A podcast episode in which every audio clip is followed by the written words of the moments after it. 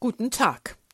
Seien Sie herzlich begrüßt zur Telefonandacht aus Sittensen heute am Donnerstag, dem 21. Dezember 2023.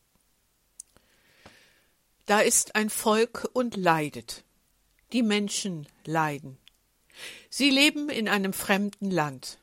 Mit starker Kriegsmacht wurden sie deportiert nach Babylon, herausgerissen aus ihrer Heimat. Ihre Religion, ihre Bräuche und Sitten, ihre Identität ist in Gefahr. Und die nächste Generation, was wird, der sein? Wird es sie dann überhaupt noch geben?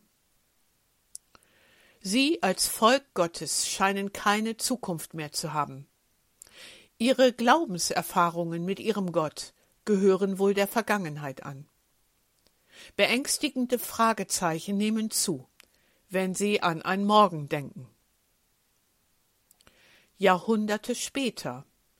Da leben jüdische Männer in ärmlichen Verhältnissen, meistens draußen als Schäfer und Hirten bei ihren Tieren.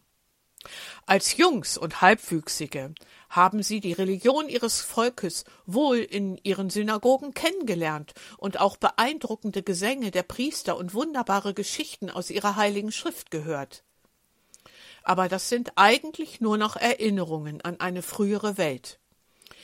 Ihr hartes Alltagsleben ist ein ermüdendes, zermürbendes Leben geworden. Wenn da mal etwas ihr Herz berührt hat, Glauben an eine gute Zukunft geweckt wurde, dann ist das längst verschüttet. Wieder Jahrhunderte später, heute. Was mögen manche von Ihnen, liebe Zuhörerinnen und Zuhörer, in der Vergangenheit an starken Glaubenserfahrungen gemacht haben? Und heute? Da ist vielleicht eine Sehnsucht nach dem, was mal begeistert hat.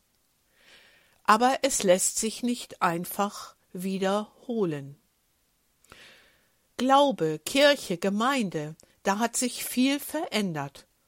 Und nicht immer ist es so, dass es abholt, mitnimmt, das Herz berührt.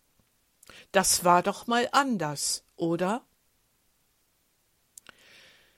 Dem Volk Israel in Babylon wurden damals durch manche guten Botschaften Mut zugesprochen.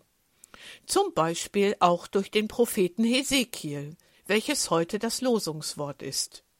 Da heißt es, ich will meinen Odem in euch geben, dass ihr wieder leben sollt und will euch in euer Land setzen, und ihr sollt erfahren, dass ich der Herr bin.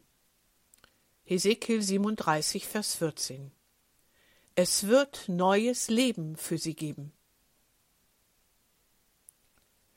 Jahrhunderte später werden frustrierte Hirten überrascht und neu angerührt durch die Botschaft eines Engels, durch neue und alte bekannte Worte, die von einem Heiland, von ihrem Messias sprechen.